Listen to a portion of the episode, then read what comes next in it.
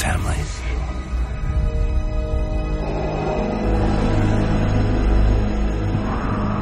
My father hasn't.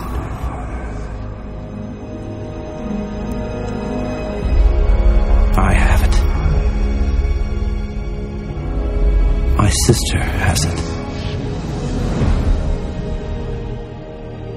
You have that power too.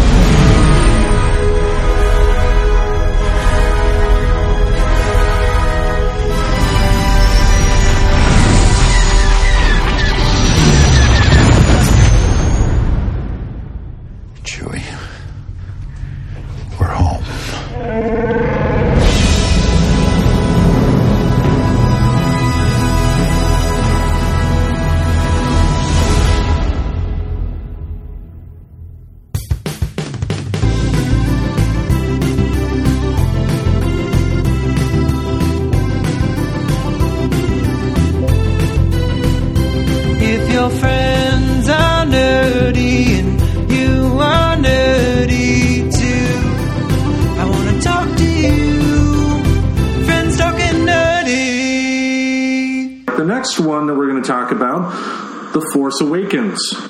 Cool. What did we think about the build up to that movie, and then when you first saw it in theaters? What were your thoughts, Noel?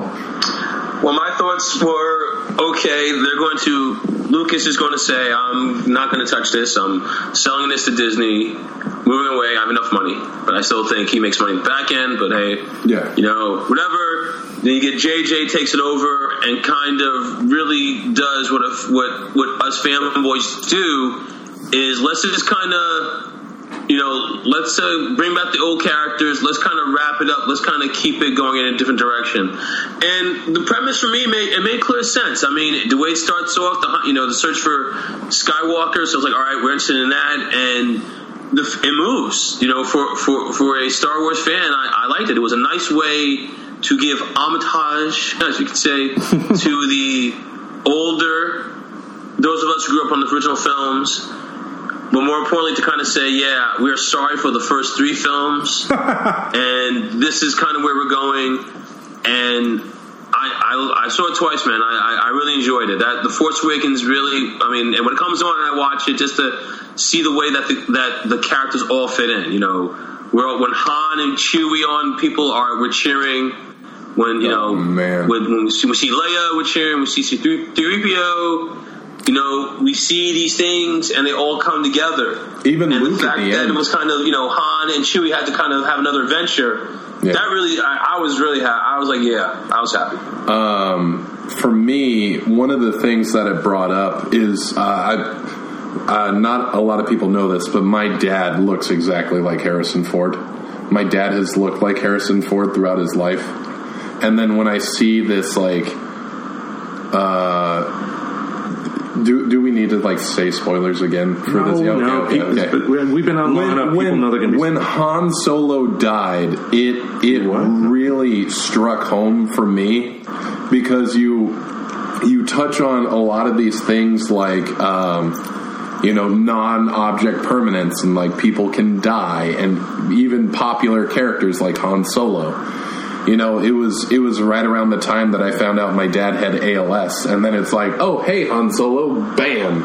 And I'm just like, fuck, no! And I'm like sitting there in the theater just trying to hold back tears. And it was emotional. It was very emotional, that whole film. Hearing the Millennium Falcon again for the first time in a long time. Seeing Han and Chewie. And the new cast did an amazing job. You have Ray, you have what was his stormtrooper designation? Finn. FN 8. Oh god, something. Yeah, but you have like Finn did a really great job. The controversy. Yeah, the controversy about a black stormtrooper like pissed me off so bad. Because I was like, bro, they're not clones. You know, they're conscripted, and you find out that they're not only conscripted, they're like torn and reprogrammed. Yeah. I thought it was a great move. I thought it was a great way to introduce people of color to the Star Wars universe when you only had Billy D. Williams.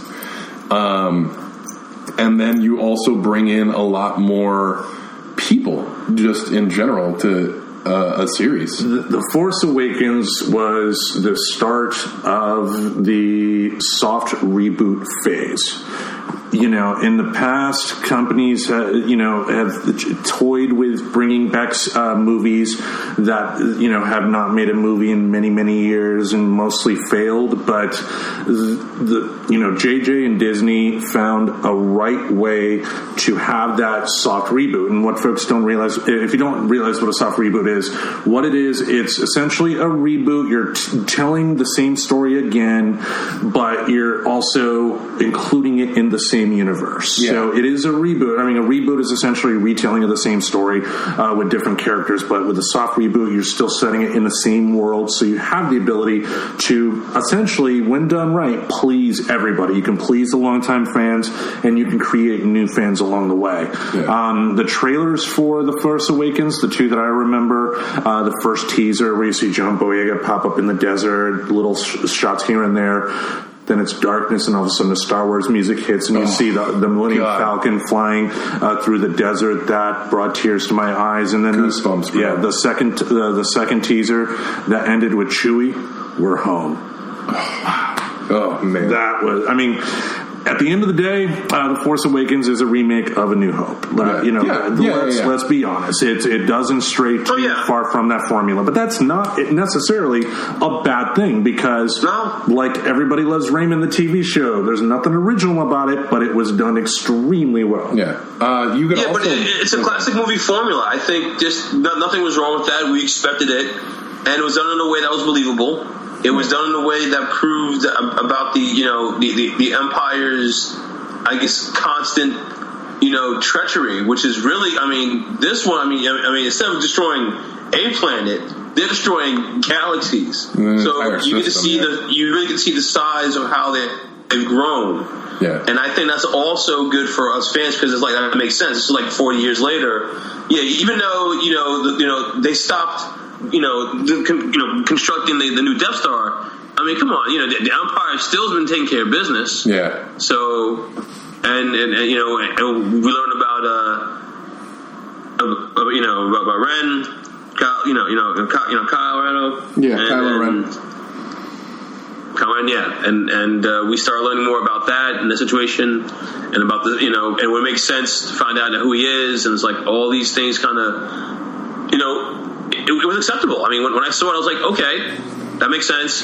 I believe it. I got it. And it was a return to form. That's literally my feeling. I really liked that it kind of pointed to a cycle. It's like, hey, man, it's been a long time, but we've been here before. You have someone who's trying to, struggle to control power, and then you have people rebelling against it, and you see similar tropes like the Death Star, and then you have Starbase Killer. But then they also did kind of play with that a little bit too, like Kylo Ren. I'm glad that they showed him as kind of unstable and emotional, very emotional. Yeah, I mean that they could have played that. They could have played him as a lot more traditional mustache twirling villain, but they gave him some. You got some glimpses that he's really trying to fight the positive feelings that are running through his head. Totally. And you get a real good sense of his power in the very beginning. He just is like, oh, I'm just gonna hold this blaster into place. And then it was really, really cool seeing him because in the very beginning, man, he's just scary. He is just not a person to be fucked with. And then once you see him remove this mask, you see him remove these walls of vulnerability, and he just becomes this insecure child, which was very, very interesting to see as well. One of the funniest scenes for me was he got really, really angry and just started beating the shit out of the console with his sword. That was Oh man, it was so good. They cut to the scene outside the room, and then stormtroopers were walking away. Oh man, he had a few scenes like that where he's like, "Sir, she got away," and he just fucking destroys the console. And he's like, "Anything else?" And he's like, "The droid was with her." Now, let's bring up Ray. Now, when it first came out, screenwriter Max Landis, who, words come out, he's not the greatest human being in the world, but Max Landis had some critiques of the character Ray, essentially calling her a Mary Sue. A Mary Sue being, it's based off of old fan fiction stories where somebody essentially writes themselves into an established universe. I guess it started with Star Trek or something like that, and then it's a fictionalized version of themselves. They know everybody in the established universe, and they have all the powers, and they can do everything, and, you know... It's like fan fiction, like you said, right? Yeah, okay. I get that trope. I disagree. I feel like Ray was kind of thrown into the whole situation when the fucking war just fell on top of her. I think the critique with her, though, is the fact that, one, when she was on the Falcon, she was able to fly it so expertly during some scenes, and I guess at the end with her battle with Kylo Ren, when she was more than adequate with a lightsaber, when apparently that was her first time using one. She had, like, you could tell from the very beginning that she was very proficient with her staff. You could tell that she was already an established pilot, because, you know, she built her own speeder. She has been living on a planet essentially with scrappers, where she's essentially trying to make something out of nothing. Mm-hmm. So your ability to pick something up quickly is a necessity in something like that. Yeah. What do you think, Noel? I thought her character was well established. Like you said, Sterling, she was a scrounger, survivor. You know, this thing of not wanting to leave the planet. So when BB-8 comes on the scene, you know, she gets drawn into this you know, this adventure. You know, then meets Finn. They take off. And as more, she says she wants to go back home. It's like, what? There's no need for that. So you have a main character development that something is pulling her. Mm-hmm. So we later find out it's the Force. So the Force is pulling her in a certain direction, because we know the Force deals with emotional, you know, control. Mm-hmm. So we start to realize that Rey is, you know, I mean, actually, you know, not towards the end, actually, or actually, you know, when she, you know, loosens the bonds and starts to kind of have enough control of it, we see that there's a reason for this. Yeah. And I enjoyed it. I thought the character was strong. I thought the acting of you know, was great, and it's one of the few films I would say that came out that year that I was not disappointed. I saw it twice. Yeah, so I saw the movie twice. There's something about it that I like, and for being a Star Wars fan, I was like, oh, look, you know, part of me is like, oh, let me watch this and let me be the hater, and I want to be hate. And I'm like, no, I can't hate on this one. It was for me as a fan. It was like I said earlier. It was a big. We're sorry. Thank you for sticking with us. Yeah. Here you go. That's really what I thought of it when I saw it. I loved the practical effects in that movie. Everything from the puppets and the costumes to the bread. Explosions. The bread. And that's another critique of the prequels. If you look at the documentaries, most of that film was shot on a soundstage with blue screen, which really does kind of inhibit what actors can do. Like in Episode 3, when Anakin meets up with Mace Windu and says, you know, Palpatine is a Sith Lord. And they describe it in the Red Letter Media Mr. Plinkett review as they don't even take what could be considered as a brisk walk to you know, go and actually take care of that, when with practical effects filmed on an actual location, you know, they would have been running, there would have been a lot more emotion to it. And the fact that they did go back to practical and not rely upon CG as much, the fact that they actually filmed on location as much as possible, gave the actors a lot more freedom to put more emotion into it. I mean, I think that if anything, George Lucas directing the prequels was an exhibit of what happens when you get a lazy lazy director because he didn't want to get up and, you know, not have his coffee near him. I don't want to go I think it's a little different. I think that I would disagree. I think Lucas just really felt the technology was there, and it gave you some ideas and suggestions. But, you know, I think we all kind of agreed the stories in those first three prequels was the problem. It wasn't the visual effects, it was the story itself. The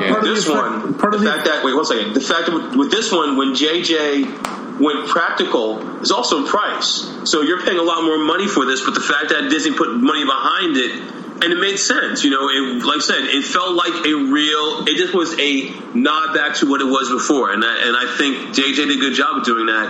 And with the acting and with the way it's put together, it set that up well. It was going to, and the way direction, when I saw it from the jump, I was like, yeah, you got me. From the beginning to the end, I enjoyed the film all outright. Well, I think of one scene, though, in Episode 3 where Obi-Wan jumps down from the scaffolding to confront Grievous, and Grievous takes out his, reveals that he has four arms and takes out the lightsaber and does that quick spin.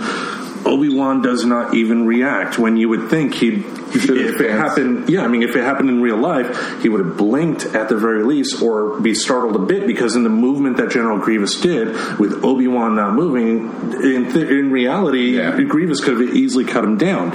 And it's relying upon technology so much that really takes you out of it at times, because your brain can, you know, essentially subconsciously detect that, you know, what you are seeing is not reality. You even though computer-wise, with the landscapes that they were able to do in Episode 3, making it look like a big world, the actors were still reacting as if they were working within a tight, confined space of a studio, which they were. Whereas with the location shots and the practical effects, they actually have something to bounce off of. Let's go back to Episode 2 when Obi-Wan was on that planet where the clones were being made and walking down the hallways. You look at the behind-the-scenes footage, he's in a studio, and it's just blue screen. He is being told what to look at, and he has to react accordingly. Now, Ewan McGregor is a great actor, and he was able to make it look realistic. But again, he doesn't have anything really apart from his imagination to react to, which subconsciously the audience is able to detect that. Yeah. One of my favorite special effects was just this, like, bread Ray had.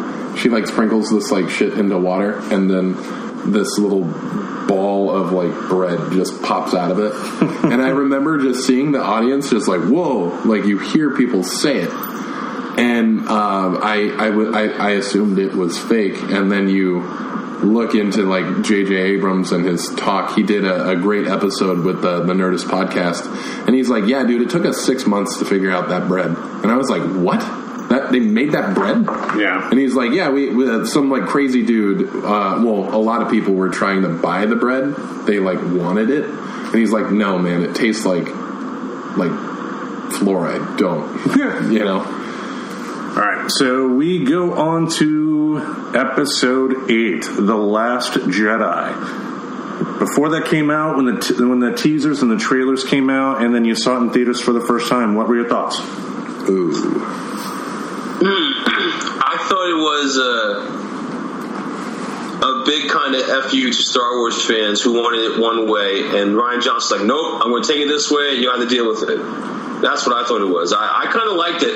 You know, I only seen it once. I'm going to be fair. I've only seen it once. I haven't seen it again. So I meant to put that on to catch that. But,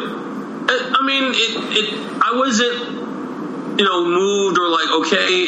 It just kept, you know, it kept the story moving in the series, which I liked. I think that Laura Dern character was good. You know, we kind of see this the rebellion, you know, kind of going in selfless. You know, what are we going to do? We know, do we run? Do we fight? And I think that kind of we see the rebellion at a point. It's like, you know, we're losing. We don't have a shot. What's going on? And then we also remember, you know, Ray finding Luke Skywalker. You know, we didn't talk about that, and how her training is going, and what are some of the things that she is you know, doing, and what Skywalker is sensing kind of adds some depth to it. One of my favorite scenes is when she hands Luke the lightsaber, and Luke just throws it away. you see a lot of stuff that you would expect thrown out the window. And I thought that was like the perfect representation of that, because you have all of these people who are like essentially out there writing fan fiction of what they want, and you have these people who have like GoFundMe's to like reshoot Star Wars. Yeah. And you know, that scene immortalized it perfectly. It's like, here, this is what you want, this is what you expect, and we're throwing it out the window. Like you have to contemplate, like, you have a character like Luke who's fucked up a few times, and he acknowledges that, which is a lot of growth and development on his part.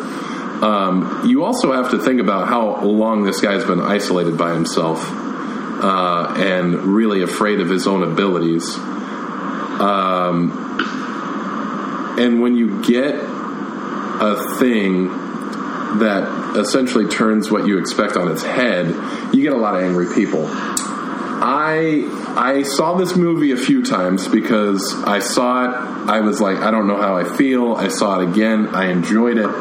There are things that I could probably say if you took it out of the movie, you wouldn't be missing a movie. Finn and what's her name? Rose's adventure to the gambling planet. If you took that away, I feel like you would still have a pretty okay movie.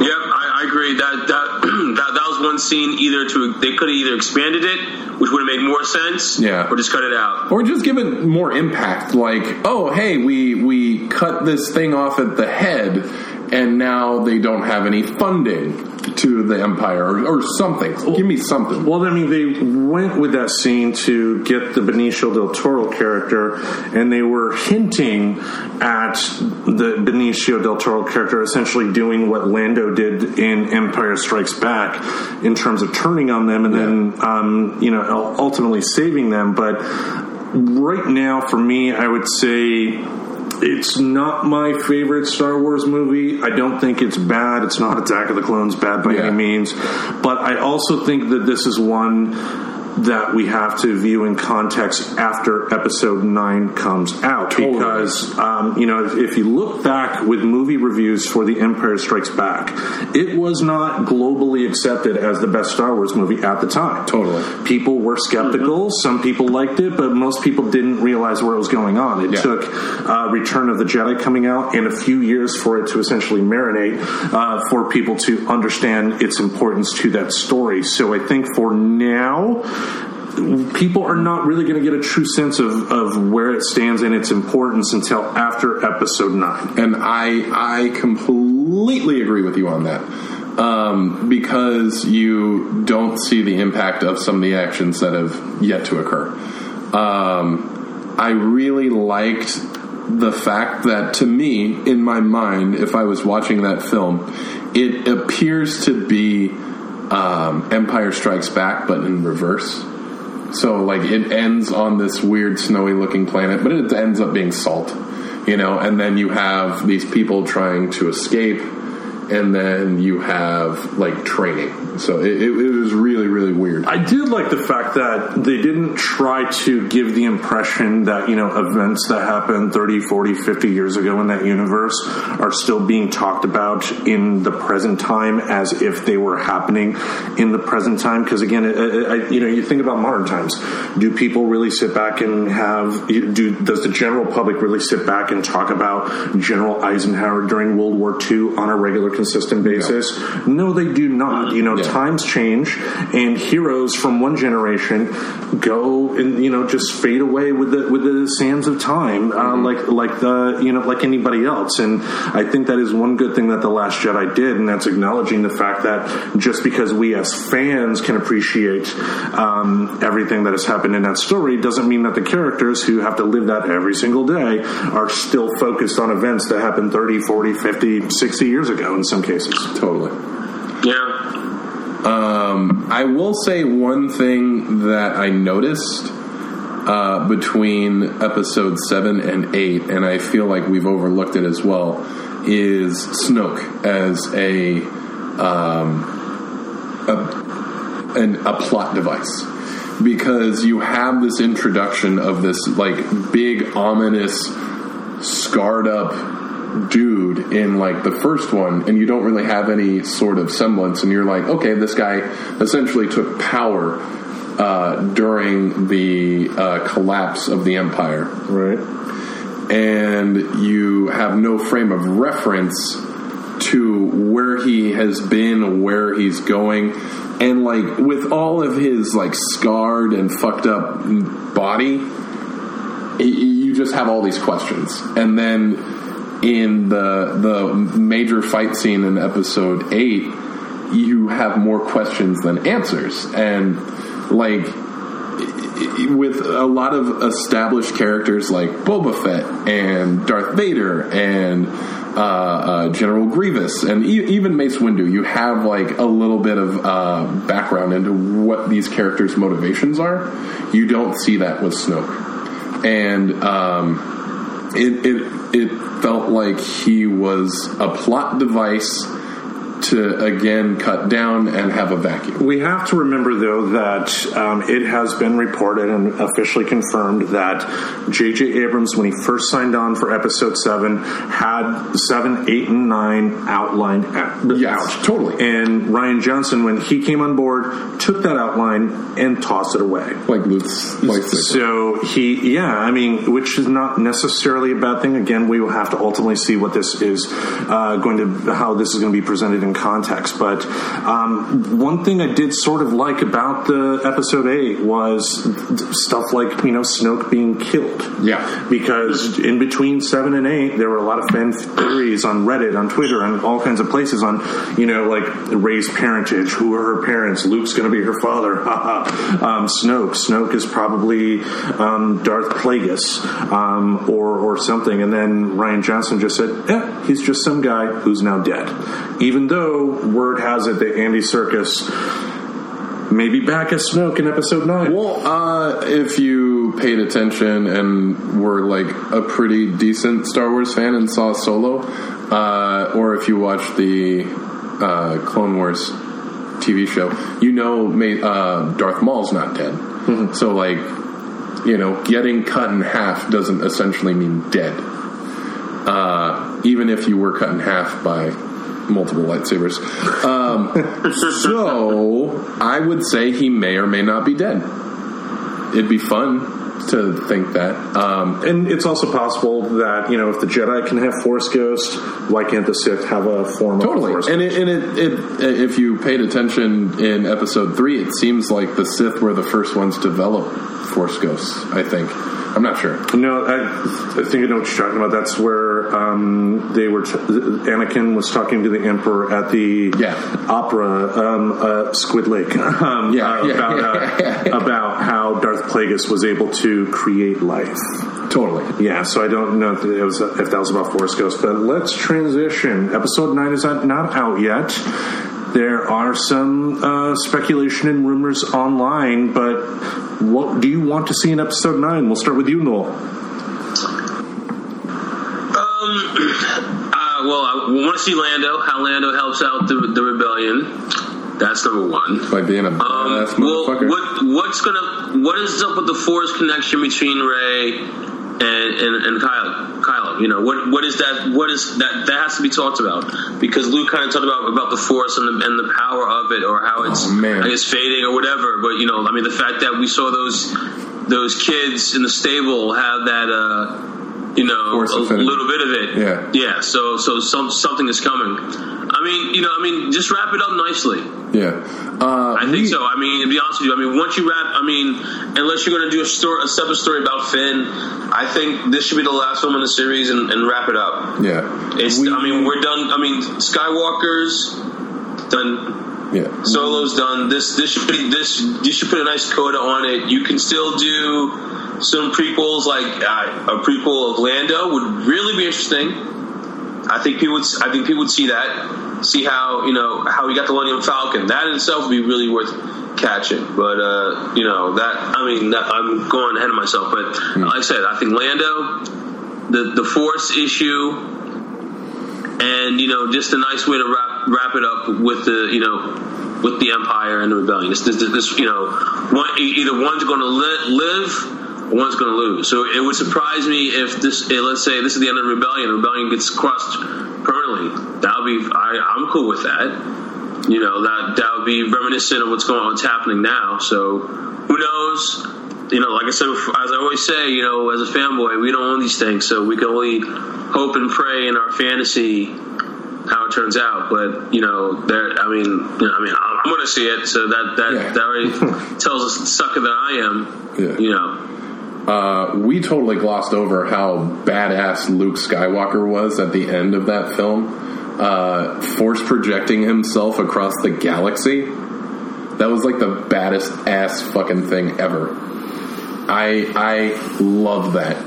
The only thing that I would have loved more is if Luke showed up and was like, I'm Luke Skywalker, I'm here to rescue you. Like, that would have been like the cherry on top of like a 10-gallon jug of ice cream. But I think the point of that Ryan Johnson was trying to make with The Last Jedi was people were relying upon the old heroes to come back and save things again. When at the end of the day, who really saved the rebellion? Ray, by giving them an escape from that cave. Yeah.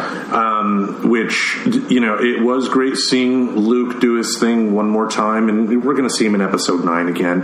And if they make other episodes beyond that, I mean, I think to your point, Noel, I do think that the Skywalker saga needs to end with episode 9, but if we have a chance to logically bring in the Luke Skywalker character as a Force Ghost for an episode 10, 11, or 12, why not?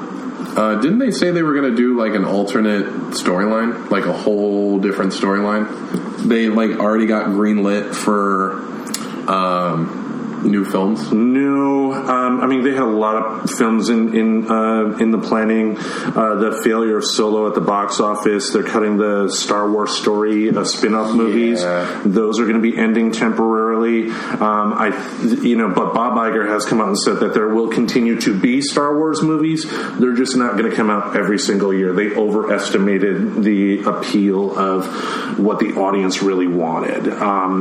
Now, as far as episode 9 for me, I do agree that, the Skywalker saga needs to be resolved. As far as episode 10, if they make a 10, which I don't doubt that they will, who knows what they'll do there, but I think we need to just get a resolution and move on. I mean, nostalgia is great, but it can only take you so far.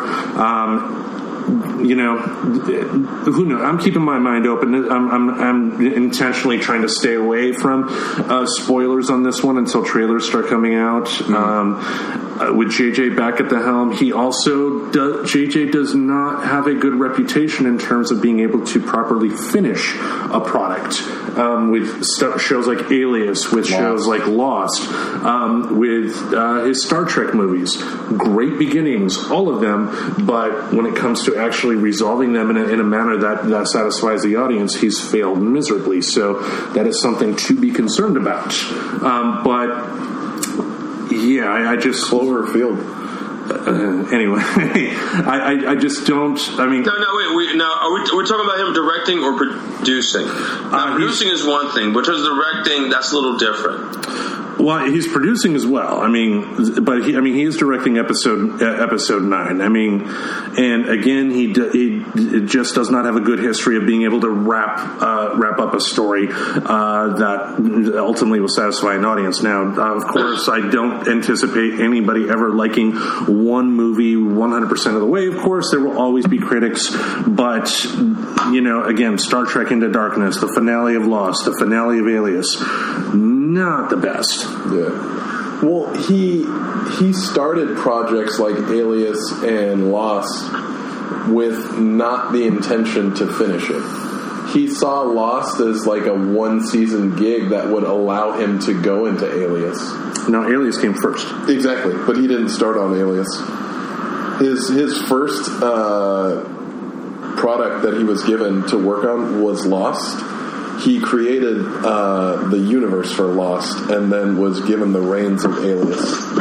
No, his first show was Felicity, then it was Alias, and then Lost came out. I think he had the he had some involvement in the initial creation of the script, but I don't think that that was necessarily all his baby from start to finish. Regarding Henry's screenplay you guys are talking about, that's the film script he did. Yeah, that was his first film script, but as far as TV goes, started off with Felicity. I don't think Lost... I think Lost came well into like season. The starting of production on Lost didn't start steamrolling until like season 2 or 3, maybe 4 of Alias. He joined season 5 of Alias. He created Alias. Did he? Yeah. JJ Abrams. JJ Abrams created Alias. Oh. What? Yeah. Yeah. Yes, Sterling, that's what we've been talking about. Damn. Well, no. I was under the impression that he worked on Lost and then got Alias. That's so weird. I am completely turned around. Well, someone's lost here, but no. Yeah. All right. With that, I think we will wrap things up. We are going on the 2-hour mark here, so we got a few episodes out of this, which is good. So do like 4, 5, 6, and then 1, 2, 3, 4, 5, 6, something like that. Yeah, but I think we talked a lot about it, and this is definitely a topic we can and will tackle again with when episode 9 comes out. But I think we had a good discussion. Anybody else have any closing thoughts on Star Wars movies? You know, it'd be really funny. It's always good to watch them. You know, the old ones again. And it's, if you really want to geek out, you know, if you got like a 2 days to kill, you know, watch all them through. You can kind of see what we're talking about. But everyone has a Star Wars favorite, so that's just really good about it. I watch Star Wars at least once a year. I do the original order, and then I'll do 1, 2, 3, 4, 5, 6. But it would be really funny if you release the episode. Like the second half first, and then the first half second.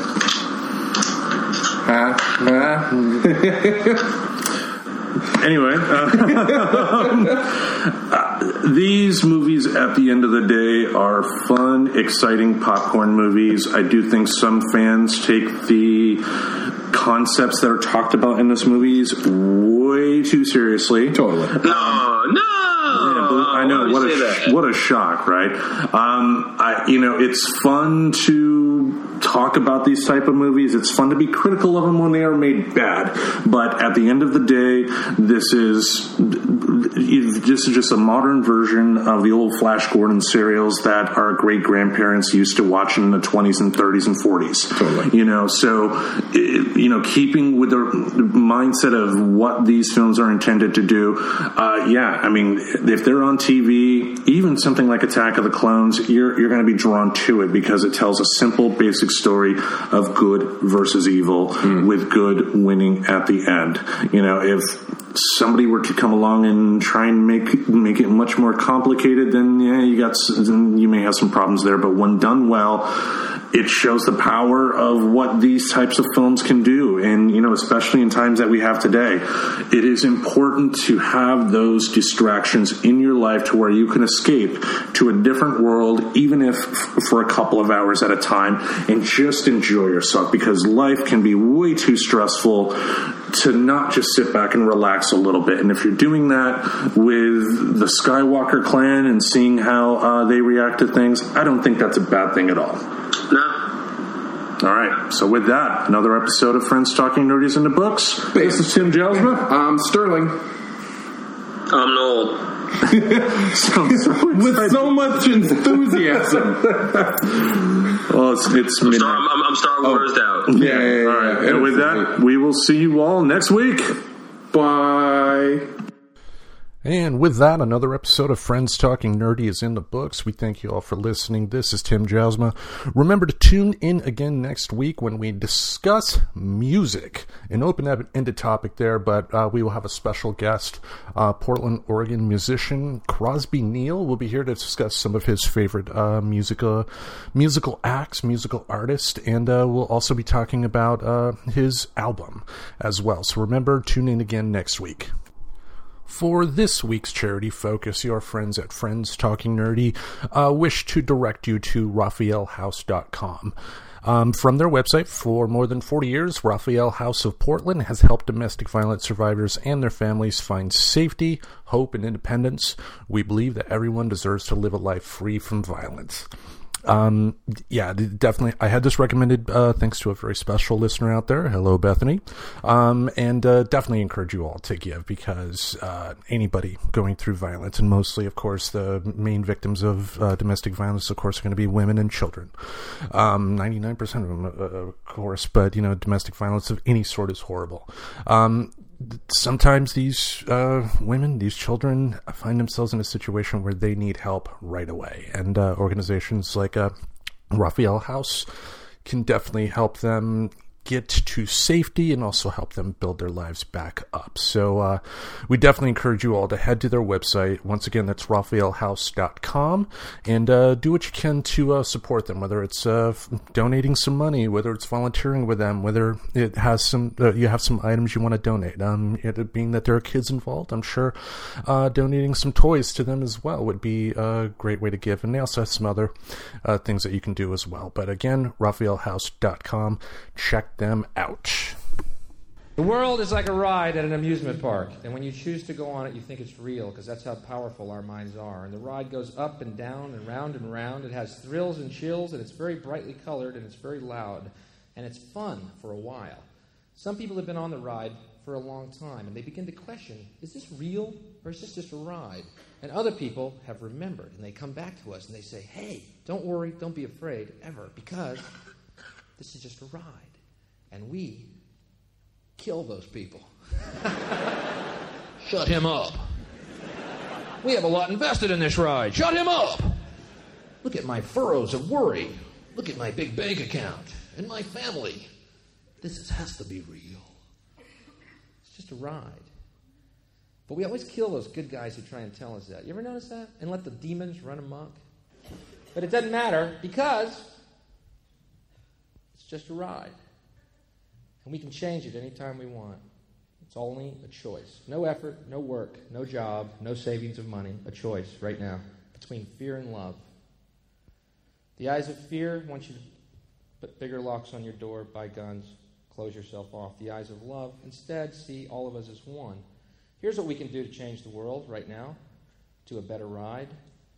Take all that money we spend on weapons and defense each year and instead spend it feeding, clothing, and educating the poor of the world, which it would many times over, not one human being excluded, and we can explore space together, both inner and outer, forever in peace. Subscribe to Friends Talking Nerdy on iTunes, the Google Play Music Store, as well as Spotify. Remember to support Friends Talking Nerdy on Patreon. Goodbye, darling.